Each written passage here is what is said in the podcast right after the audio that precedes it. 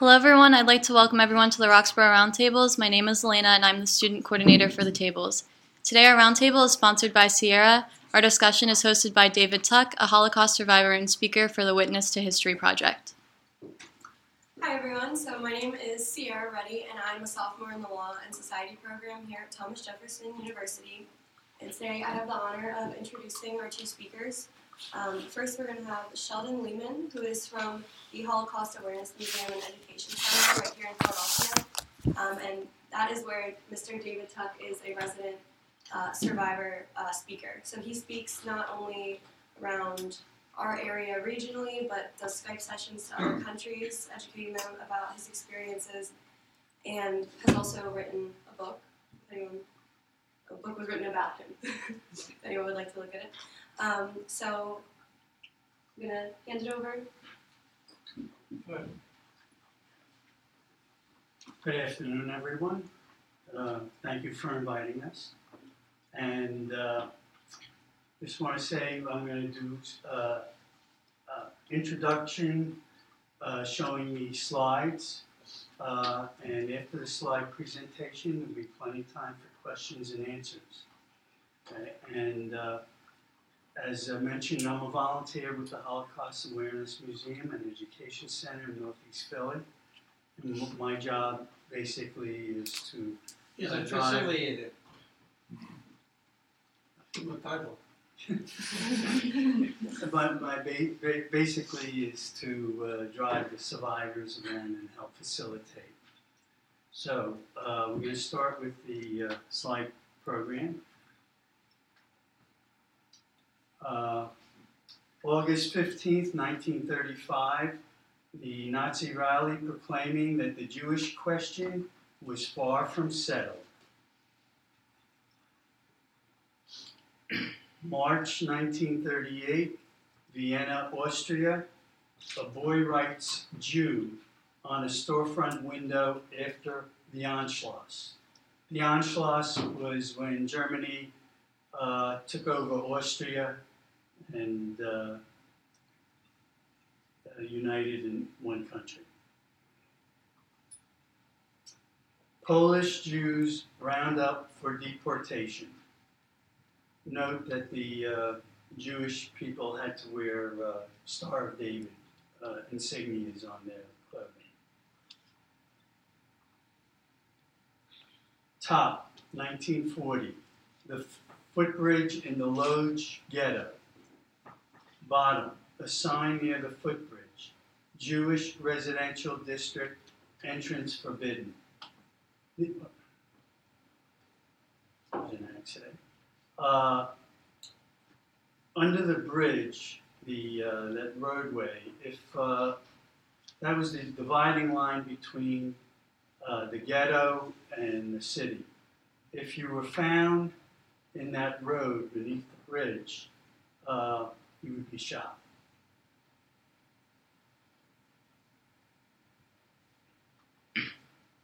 A Jewish doctor's visit in the ghetto. Jewish doctors had very little to treat any uh, ill patient. Poem from the Terezin Ghetto. Until after a long time, I'd be well again. Then I'd like to live and go back home again. Uh, Terezin Ghetto, also known as Theresienstadt, uh, was loaded, located in Czechoslovakia. Uh, it had um, many children as part of the ghetto, and uh, the Germans at one point invited the Red Cross to come in and investigate the ghetto. We made it like a model, a, mo- model ghetto to see how wonderful they were treating the people. But as soon as the Red Cross left, they went back to being not a very nice place to live. Einsatzgruppen victims stripping their clothes off. Uh, the Einsatzgruppen were, were uh, German murder squads that followed the Russian army after Germany invaded Russia.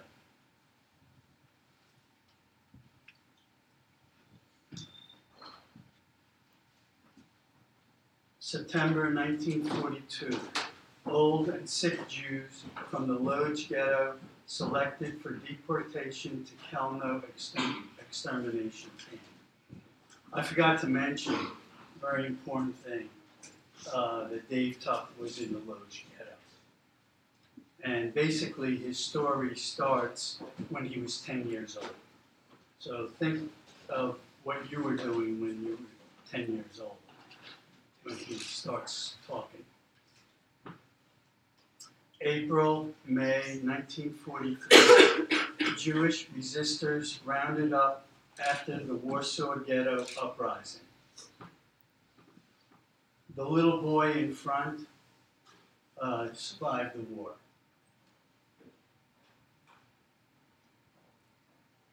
Cattle cars. Uh, cattle cars were used to uh, transport uh, their uh, Jewish ghetto residents to uh, various camps, and they were packed in like cattle. No room to move. Captured Jewish resistance fighters.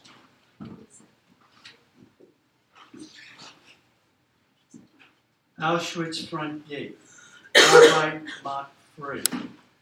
Work will set you free. The only way you could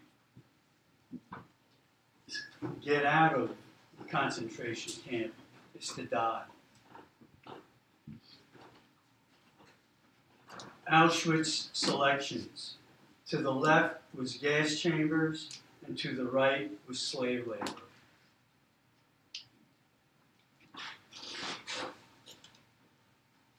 This is the number tattoo that Dave received at Auschwitz.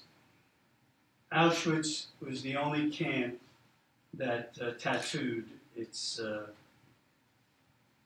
uh, residents.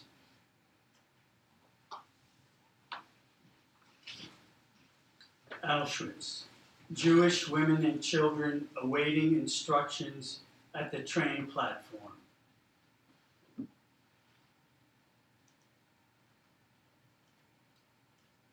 Barracks conditions at Buchenwald. If you look closely at the picture, there are some uh, metal plates in the, in the center part. Uh, that was their pillow, besides uh, a plate to put some food in. July 1944, Majdanek Crematory upon liberation.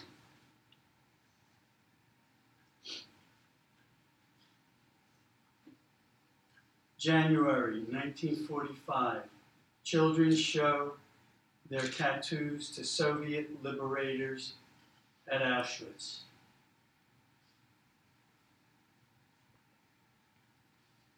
They did uh, experiments on twins, twin children, and uh, they would do the experiment, and they had a built in control by having uh, twins they would inject something into one twin, uh, or inject something into one twin, or do some kind of procedure on one twin, but they wouldn't do it to the other twin. So then they were able to compare what would happen. Slave laborers at Granite Mine in Mauthausen, Austria. Dave was also at Mauthausen. Entrances to the Bergkristall, the underground Messerschmitt jet plane factory at Gusen 2. This is a liberation photo. Dave was also at this place. April 1945. General Dwight D. Eisenhower, General Omar Bradley, Lieutenant General George S. Patton survey dead prisoners. Um, General Dwight D. Eisenhower eventually became President Eisenhower. And he was the uh, commander of all the armies in uh, Europe. And uh, he's the one in the uh, cloth hat, third from the left. And uh, he invited as many photographers and reporters to this camp, take pictures, write stories, because he claimed uh, at that time that people in the future would deny that the Holocaust ever happened. So we know that he was correct uh, at that time.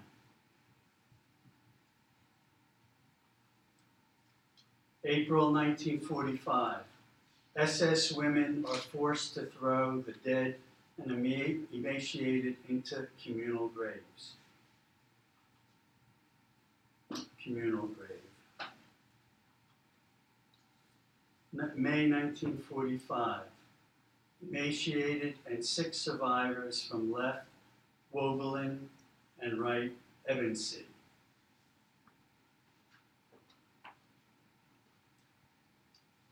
Nuremberg trials, November 20, 1945 to October 1, 1946.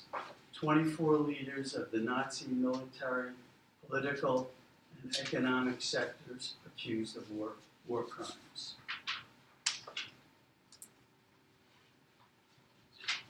And now Mr. Tuck will tell you his story.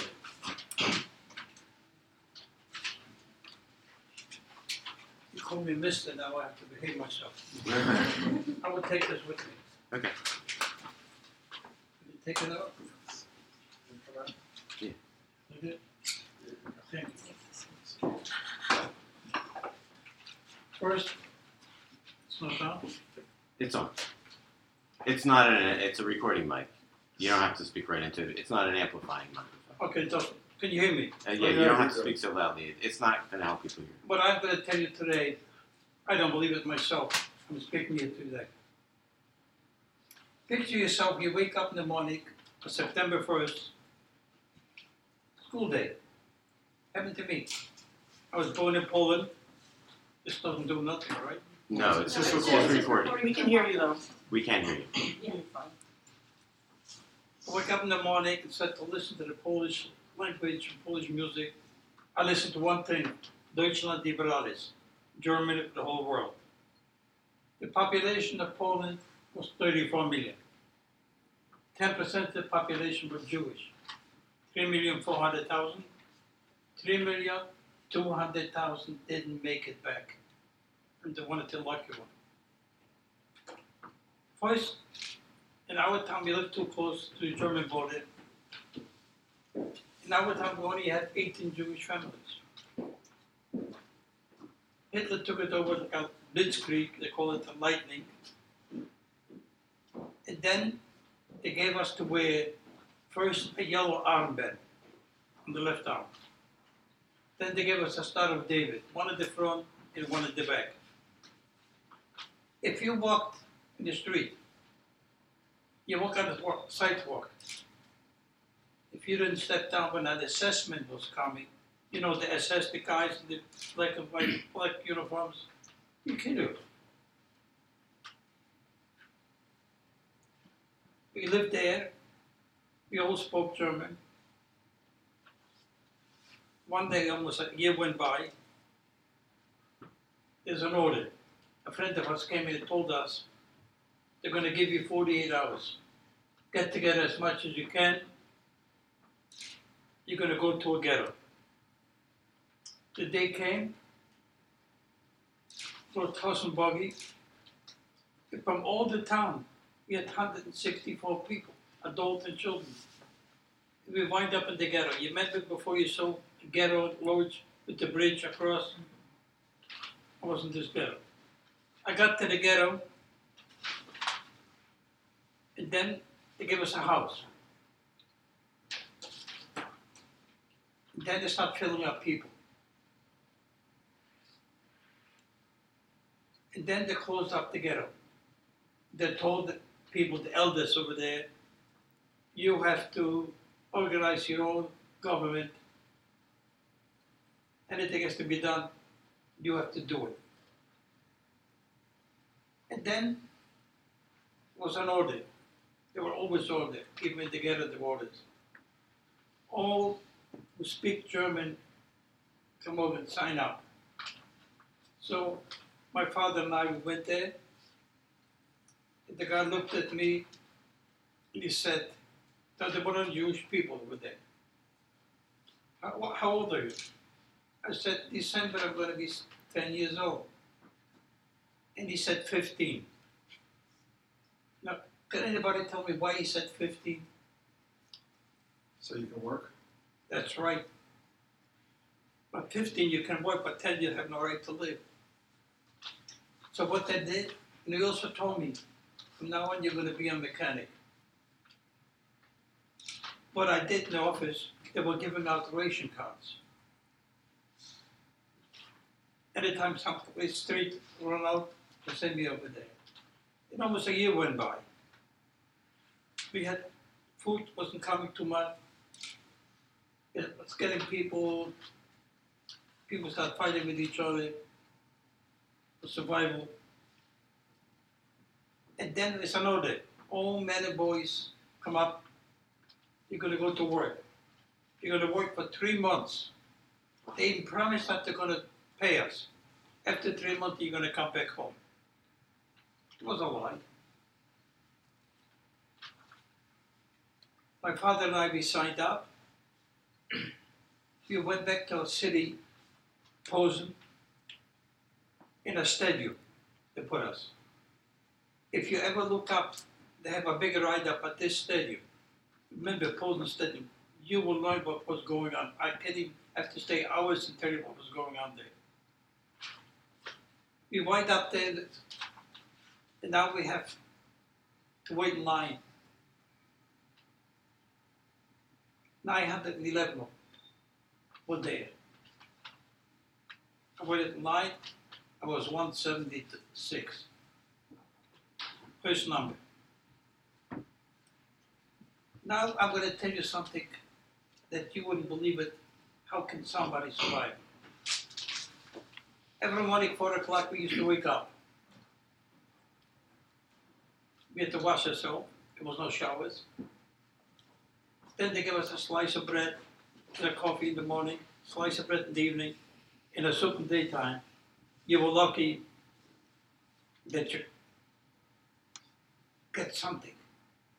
With this, ladies and gentlemen, I lived for four years.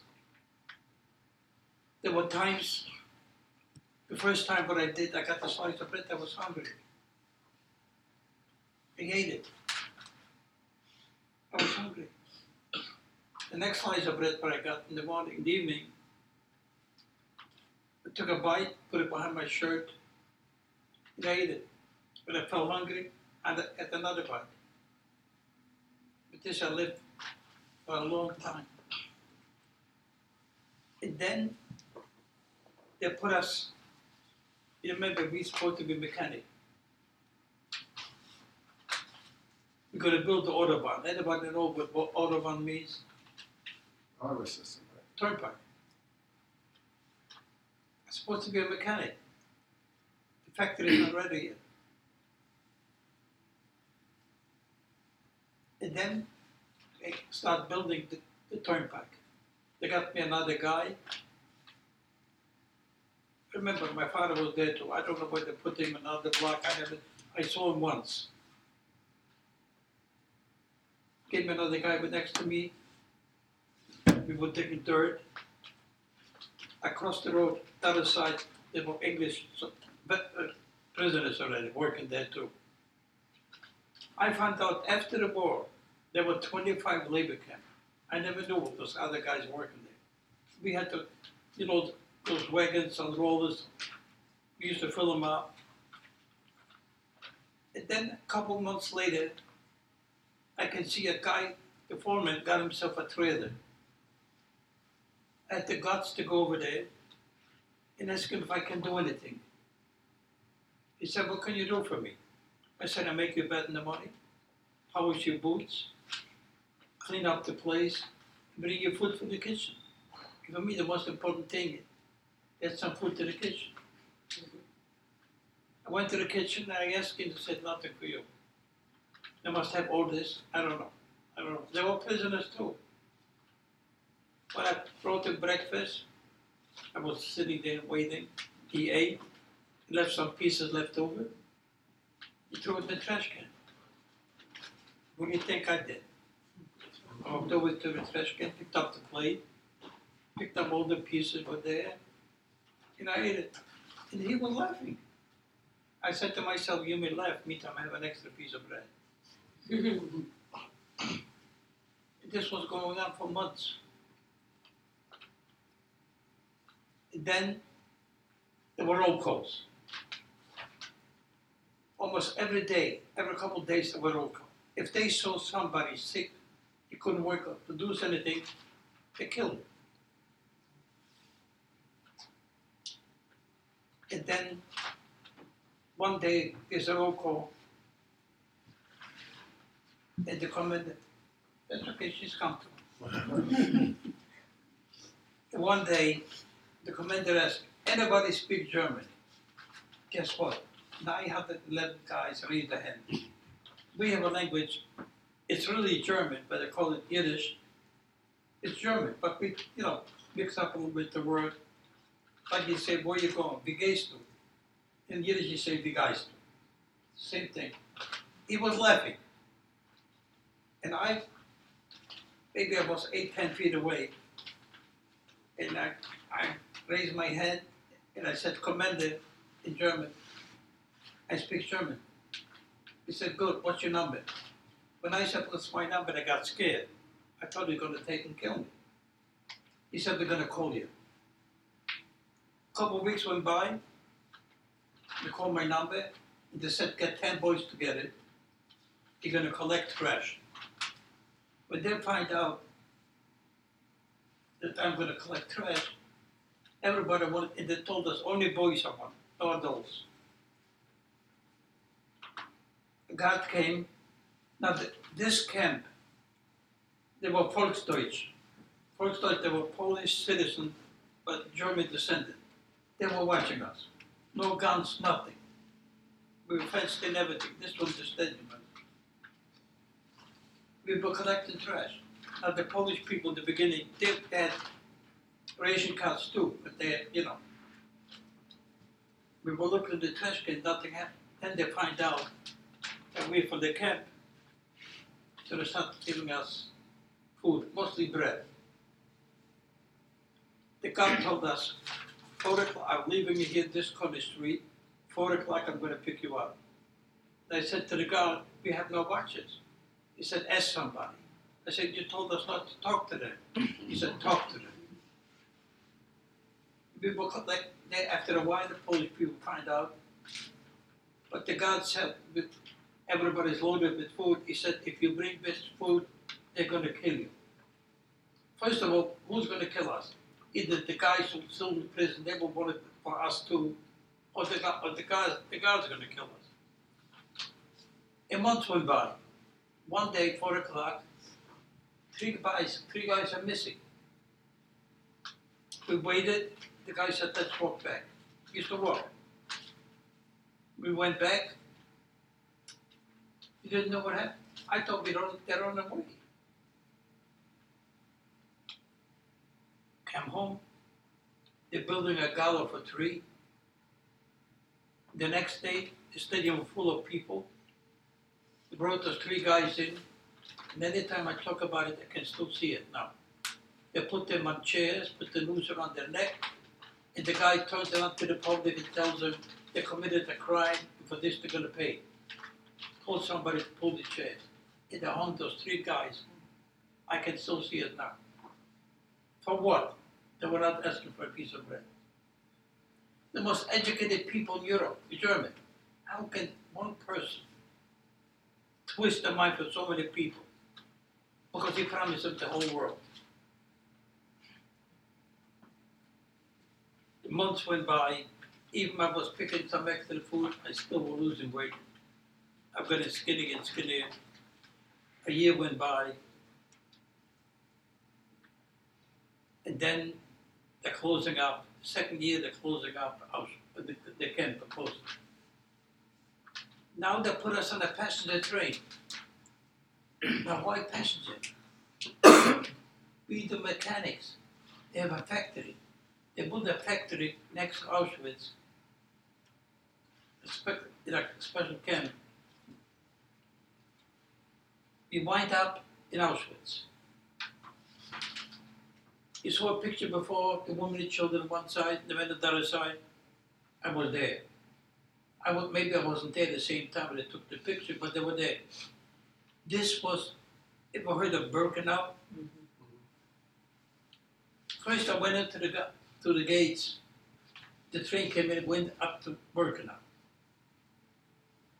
Left us off the cab, the train. I see people, women and children one side. I didn't even know Auschwitz exists because we had no connection with the world. They put us on trucks. Five minutes later, I was in front of those gates.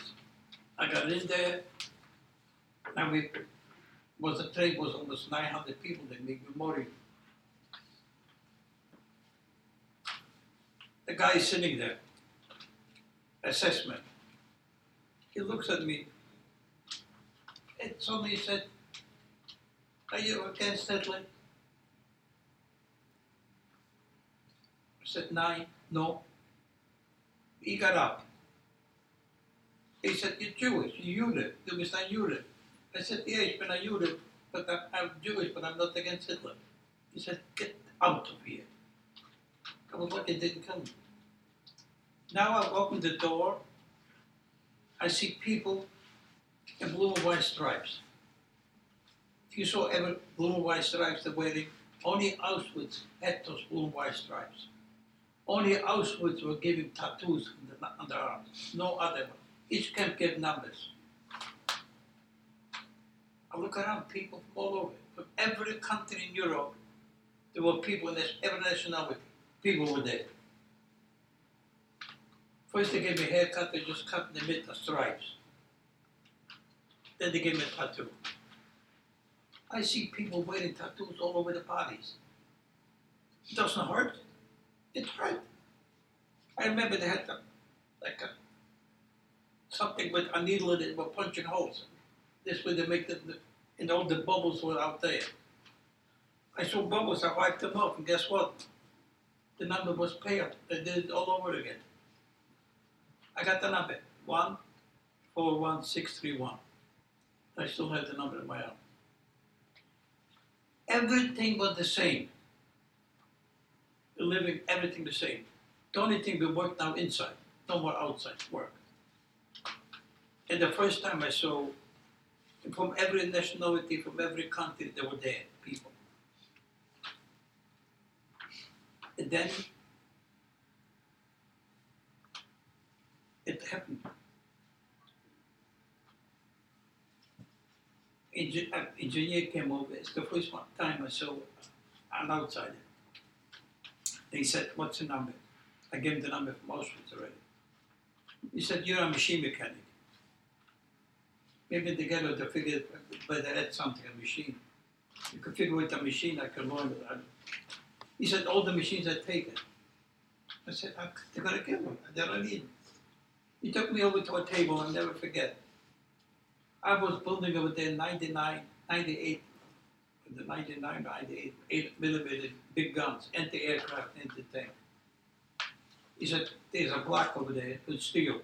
This was the bridge, supposed to be for the gun, you know. I'm filing. I'm skin and bone already. I'm filing. and if, see, if anybody gonna see it, I didn't do nothing yet. They're gonna kill me. I saw somebody sitting in their office on the glass. He said the control room, so all the parts to, to the gun was in this room. A guy sitting by himself. I had the guts to go over there, knock at the door. He called me in. I talked to him in German. If I could, I'm a mechanic. I didn't tell him I'm working there. Could I work, help you out here? He said, good, you speak our language. Then he said, you know something? You're lucky if the guy will see you walking by yourself here, he will kill you. Uh, I had luck. Went there. I worked with him. He was so nice. He risked himself. Every breakfast and lunch, he had a sandwich for me, mostly bread. A piece of paper, was wrapped from home, he brought it. He threw the trash can. What happened? When he threw the trash can, he threw it, he walked to the other side, looked the opposite way. I know it is over there already. I walked over, picked it up, put it behind my shirt, and, and I ate it twice a day. And months went by. One day, I would never, I don't know why I did it. I put it, a piece of bread, in a drawer. Ten minutes, somebody hit me in the back. I wind up on the floor. I'm skin and bones already. I said to myself, you better get up because if he has to step on me, it will break every bone in my body. I got up and he said, what is this? I said, it's bread. But this bread was white, my book brown. I said I got it from a Czechoslovakian. He didn't believe it. He know, he saw what was going on. I figured to myself, if I squeal on him, he, I'm going to be dead. And he's going to be who knows what's going to happen to this guy's guy. He didn't say nothing. Six o'clock, we left. Factory walked in at the camp. They called my number. Called my number, put me behind electric wires. I waited there, no food, no nothing, till nine o'clock.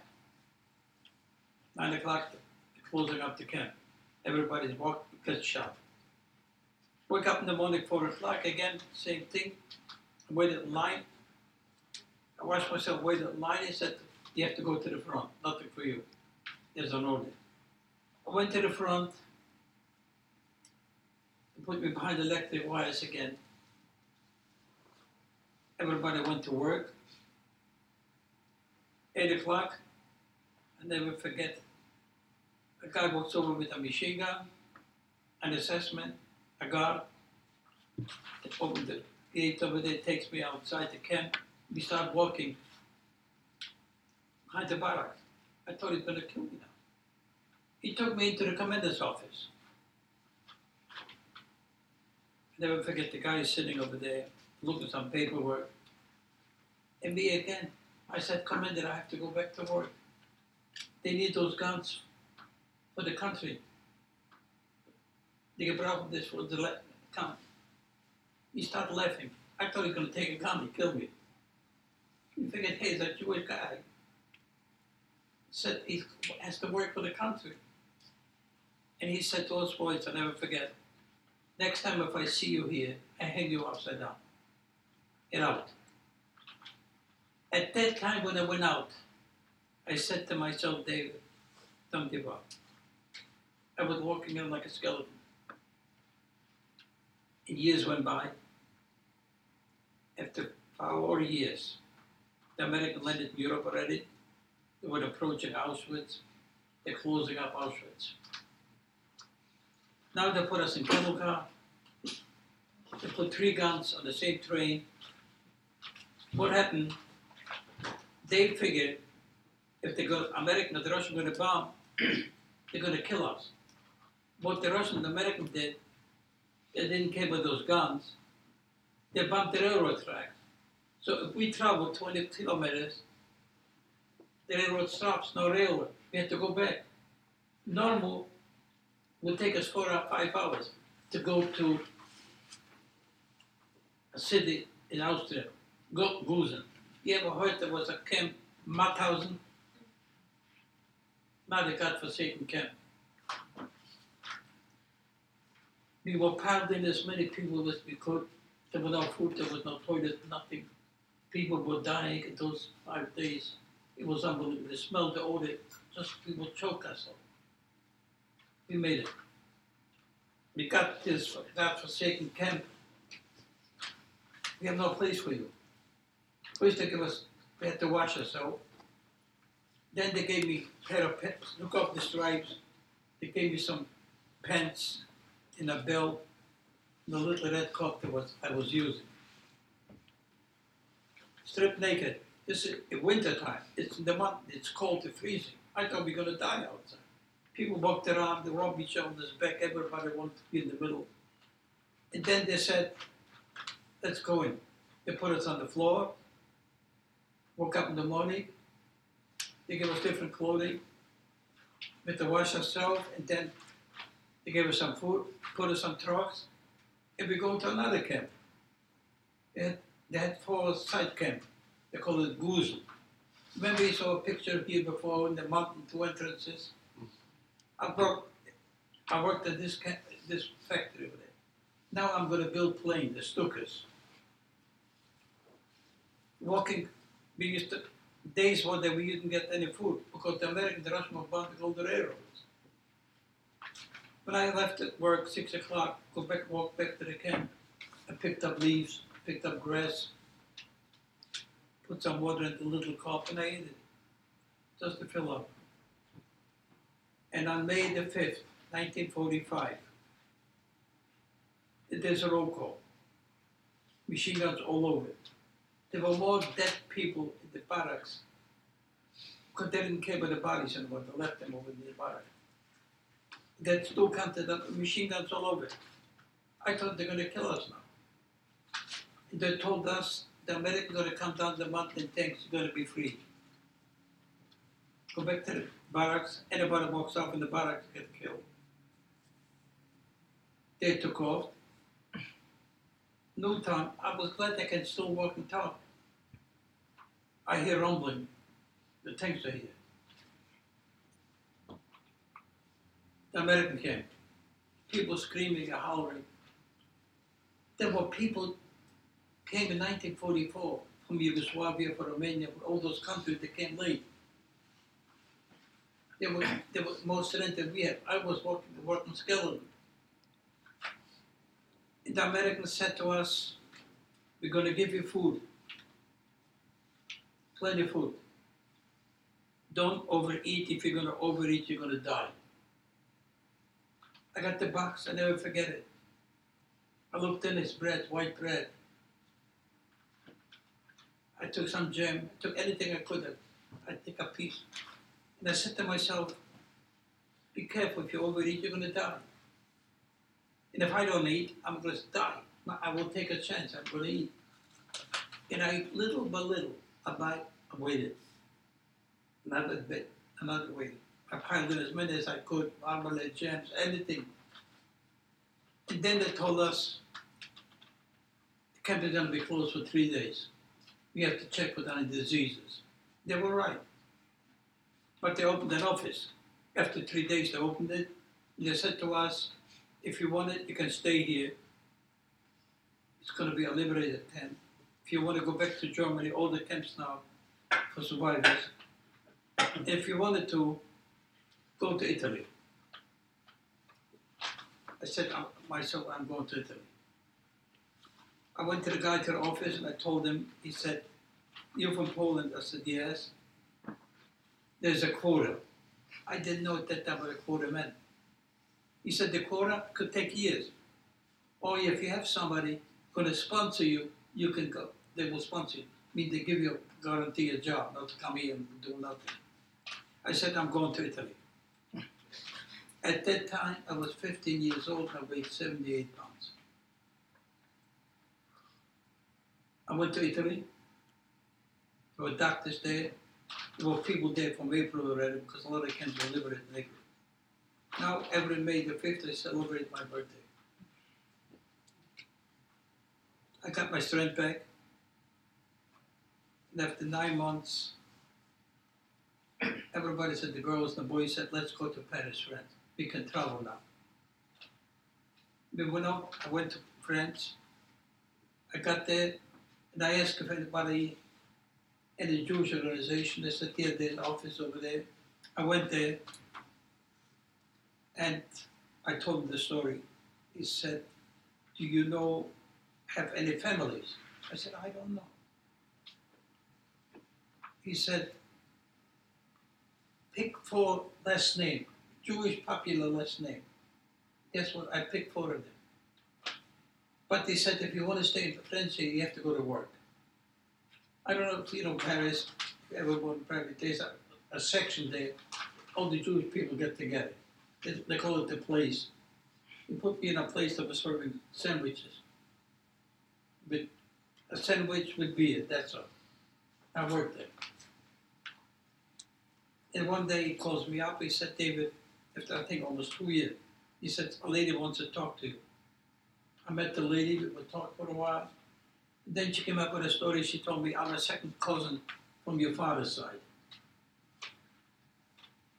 I met her, and then after talking, she said, "Why don't you come with me, have a decent lunch?" I went with her. Then she made a phone call. Maybe ten minutes later, a young girl walks in, and she introduced us my sister-in-law. She was in a camp too. And then she introduces me we start talking. And then I said to her, her name is Marie. I said, Marie, I signed up to go to America. She said, why do you want to go to America? I said, every 20 years is going to be another war here. And when I was a kid, I heard people talking America, America, I remember. But now I have to wait. Then I, I have a lot of guts. I start asking to go out. We start dating. And then came a time I got a, a letter. My papers are ready. They're in Germany. I have to go to Germany right now. Go in a camp to wait for the American to approve it. I said, Marie, I have papers. You want, why don't you come with me? She says, I have the family here. I said, family, family, but there's going to be a war. I said, you lost your father, you lost three brothers. Why don't you come with me? Yeah, let's get out. I then she said, I'm, I'm going. I said, now we have to get married because if not, you have to wait another five years for it. So I had to go to Germany. We got married in Germany. Then we went to the camp, waited, waited almost five, six months before I got the boat. We came to America. I don't speak the language. I spoke four languages. I don't speak English. I think to myself, I think now I do pretty good. But at that time, they told me when I came to America, you have an accent. I said, I never had an accent. Now I came to America, I have an accent. if somebody asks me now what accent I have, guess what I'm telling you? I'm Pennsylvania Dutch. but I had to go to work. Two years later, I opened myself a French interior decorator. I learned the trade meantime. Went to work. I didn't sit around doing nothing. I had no schooling, had only three grades. I, I think I'm doing pretty good. I still have a problem with spelling. Does anybody of you have spelling problems? it happened to me once. You know, I'm, I'm always on the internet. Somebody calls me up. He said, We have a professor that want to speak to you. A symposium. I met all the professors. After we were finished, I said, How am I doing? He said, You have an accent. So I told him, Yeah. and then I asked him, Tell me, why do you have to put the A after the E? He said, Simple. It's silence. When he said silence, I said, Don't put it in. then we had a daughter. Where does the G come in there? Right? Again, I know, it's silent. But I still have a problem with spelling, but I'm doing good so far with speaking. And then I worked, I have a family, I have one daughter, three grandchildren, and nine great grandchildren. We get along fine. I don't bother them, and they don't bother me. They're all married, all have children.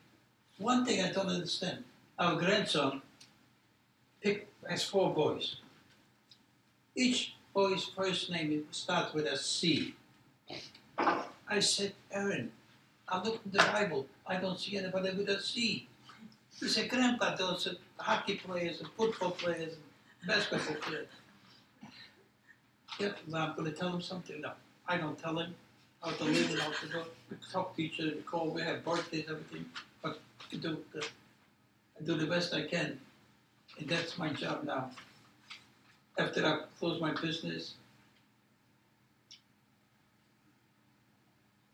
after a while, after 54 years, my wife and I went out to the Jewish Family and Children's Service or organization in Trenton. And the last time she sang God Bless America, we came home, walked in, she said, David, I don't feel good. Put her down on a chair, I called the ambulance, and three days later, she died on me. We were married for 54 years. So We had disagreements. You know what? I always told her she's right. yeah, why aggravate? you know something? I will never forget, never forget what they did to me. But I, I would, but I don't live with hate. If you live with hate, you have no life. Because you sit there on, if I have to look at my number and dwell on it, what life I'm gonna have? I'm gonna live with hate? I know people, kids, brothers, sisters, husband and wife, I hate you. Think about hating. If I hate them, I live with it again, right? What I went through, like I, know, what life would I have? I was just interviewed. You look me up, just David Tuck on the internet, any place, you're going to see me all over. I was interviewed now for a newspaper, and guess what? I was talking about the people came to Mexico, remember with the kids put them in camp, and somebody made a comment, it's a concentration camp. And that's, I got mad. A guy ca- saw me on the internet, he called me up from Washington. You ever heard of a newspaper, Daily Caller? It's a Republican, God forbid, anybody does not. Like it. I don't care Republican, Democrat. I'm I'm American. I don't care about pol- politics. Guess what? 15 million people need it. Every day I got another call. It's more. It's more and more. So it's enough of me talking. I'm happy I'm still around. I wake up every morning. I look up the calendar. I'm booked already till June. June, I don't know if you've heard, in Reading, the second, all the pilots from the Second World War get together there at the airport. It's the 20th year. I'm going over there. It's the fifth year already. Over 30,000 people there. I'm not talking to 30,000, but I have my uh, schedule. And if somebody skips and didn't make it, I through it. I have met that family there. You know, they're writing to me letter, tell me stories. I just put a letter. It's a mother with three daughters and a boy from someplace in the Middle West. Write letter to me, too, what they're doing, what think, what I'm going to do. I know it's a good life, everything, but keep contact. I don't live with hate. So, now it's up to you. Ask questions, don't be bashful. I'm not going to grade you, don't worry. They're not going to grade you either. So, I have a question. Um, speak loud. with so many people who didn't make it. Yeah. How does it that you made it? What in your personality was it I call it predestined. I had a rough life growing up. I will tell you the situation. And a question, please. Don't be bashful. They're not going to grade you. Don't worry about it. Go ahead. Have you ever Speak gone, up loudly. This way they can get. Have you ever gone back to No. Poland? There's plenty to see in America. Have- Go ahead. Nothing. With the What are you bashful? this they, they they take a while to warm up. Uh, with the recent American political climate, do you see anything that troubles you or reminds you? Yeah, they don't know how good they have. They don't know what you're losing freedom. So they just tell you right to attack the synagogue, to kill. Why? The guy is sick. No, something did it to him because he get instigated. That's, some people do it, they just live by it, that's all. They're I think they're gonna march over there in Philadelphia. Talking music, yeah. I always ask, the Jews are gone, who's gonna be next? There's always gonna be somebody next. They- Look, they're fighting in other countries, they're killing their own people, right? You open your mouth and they kill. We don't know how good we have it here. They're fighting each other like Democrats, Republicans. What's the big deal? It's America. It's a free country. You don't like it? Don't vote for him. That's all. Yes. Did you uh, form any friendships while you're in the, the concentration camps with any other? friends? No. If they could take from me the piece of bread, they will do it. It's survival. Every uh, it was at, at night, many times, many, many, many times. I said, God, please let me see the light the next day, the light the next day. I always want to live. Any other questions? I thought that. that Do you, go ahead. I, I have a lot of questions. Can you, can you talk a little bit more about forgiveness? Because I think, um, you know, from our point of view, it might be a little shocking that that you've that you don't hold on to it. Can you talk more about that? Now, forgiveness. I can forgive. Somebody said to me, I was involved in a university, and one of the professors was a, a religious person. She said, God, God forgives. I said, this time God's going to forgive me. Because I said, I never forget, never forget. Why should I forgive it? But I don't sit there and dwell on it. If you sit there and dwell on it, you have no life. You have no joyful life.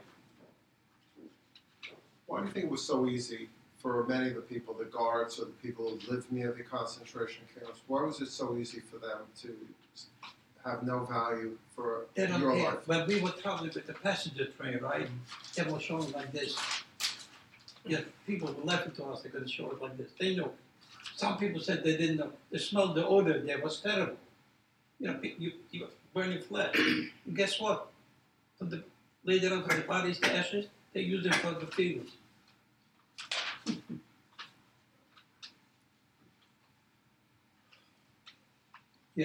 Um, when you came to France, were they actually your family, or After the war, yeah, you said it was your second? you mentioned something, family, I'm going to show you something. Go ahead.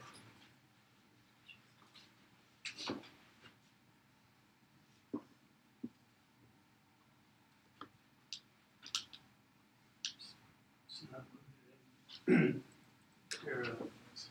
Wait, wait, Con- just continue it. Yeah, there's more slides. There should be more slides. It's the end. Go on the USB. Okay. Other files on there. Is that your USB? What? It's actually frozen, that's why. Froze up. It's a, um, it's one of our finest computers. It's, uh, I was like, It only freezes at the most important time, so Doesn't work? it's not working. I'm sorry. What I wanted to show you though. Six weeks after my birth, my mother passed away. Oh, I didn't know either six months or six weeks, but now with all the technology, I find out it was six weeks. Some people ask me, what did you missing blood? I said, I never knew my mother. I was brought up with my grandparents. My grandfather, they were religious people. He made sure that I was, I think, four years already, five. It took me every day in the morning to the temple to pray. Then I went to the public school. Then I went to the religious school. He told me right away at the beginning, I want you to be educated. And that's what I learned something. I had no brothers, no sisters it was hard for me to play around with the kids because I had no brothers and sisters who wanted to bother with me. But I forced myself, I did it. I was eight years old. My mother had four brothers. each brother took me on vacation time. I was eight years old. My uncle said, David, somebody wants to see you today. Wants to talk to you. And guess who it was? A man walks in, he said, David, I'm your father. I never what happened. They never wanted to talk what happened because it happened so that one daughter, that's what I want to show the slide. I found the slides, pictures here in America. It's not like in the old days they didn't make pictures so much, they didn't do it. Here, they said here, your grandparents mailed them to us because they were friends of my mother. That's why I have pictures, not that we never had pictures. Uh, one last question, I guess no one else has a question. Did you- any of your immediate family survive, or you the only one? Now, you remember I was with my father, Mm-hmm. Did he survive? He survived, but I didn't know, find out he survived because I was, he stayed in Gusen, he stayed in the Mauthausen and I went to someplace else. It wa it, it, it's, my stepmother survived. Once, I was the one sister, half sister and that brother. One half sister survived. He came to America. I didn't even know where he is. I found it to the Red Cross, he is in America. Really? Yeah.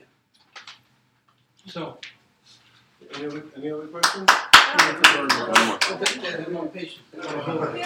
Oh, we have one question I don't, have a, a, question so much as a comment, because I, I, I can't figure out how to form a question. I, I'm like you, Abner, like, how did, how did those people who committed such horrible things not know? They had to know from smells, from looks, but my comment is, thank you so much. There's so much to learn from you, David, and I really appreciate you sharing. There are lots of people that don't have your strength to share. Well, So there's I lots of wake up in people the who morning, I'm talk still, about yeah, it. I wake up in the morning, I'm still here and I'm doing it. That's right. But we really need you to share because we really need to learn. So thank you so much for sharing. Thank you. Oh, wait, wait, wait, wait. If there's no questions from the audience, Uh, I have some go questions. right ahead. Okay, so, these- we're, we're kind of living in uh, turbulent times, so this might be appropriate. I've asked this question of uh, many elementary schools. I travel with him to go to places and we speak in elementary schools. And the questions I ask them, you should have no problem. What's the difference between an upstander and a bystander? You're asking us. Yes, who wants to volunteer? I didn't realize. You want to volunteer? Sure. Um, a bystander is someone that watches, Yes. um, and they don't interact and they don't do anything to create change. Or someone, I would say, upstander is someone who would be an upstanding individual or something like that, and they they are forceful in they're creating change and Okay. active. Okay, and I think in today's times, you see a lot of protests. You see upstanders. They believe things are wrong with the country, what's whatever's happening. We'll get political, but um, there's more upstandings going on today than I think ever before. And I just have a poem that I want to read that kind of emphasizes why people have to be upstanders when there's uh, persecution or hatred or whatever going on. This is a poem that was written by a German pastor. His name was Martin Niemöller. And uh, he was an early supporter of Hitler. And uh, as he saw what was going on in Germany, he became instead of a bystander, he became more of an upstander. He started to criticize what was going on. Well, he was thrown in jail by the Nazis. He survived the war. And after the war, he had, had a lot to think about. He wrote this poem. It's called First They Came. Have any? Did, have you heard of this poem? Yes, we have. Do, do I need to? No, well, I think it's worthwhile. Yes. I'll read it, okay. Says, First they came for the communists, and I did not speak out, because I was not a communist. Then they came for the socialists, and I did not speak out, because I was not a socialist. Then they came for the trade unionists, and I did not speak out because I was not a trade unionist. Then they came for the Jews, and I did not speak out because I was not a Jew. Then they came for me, and there was no one left to speak out for me. So I think uh, it sends a message that uh, there's one group that might be persecuted, there are other groups that might be persecuted. And people have to stand up for those that are persecuted. Excellent message. Thank you very much for that. Thank you. Thank you very much for raising.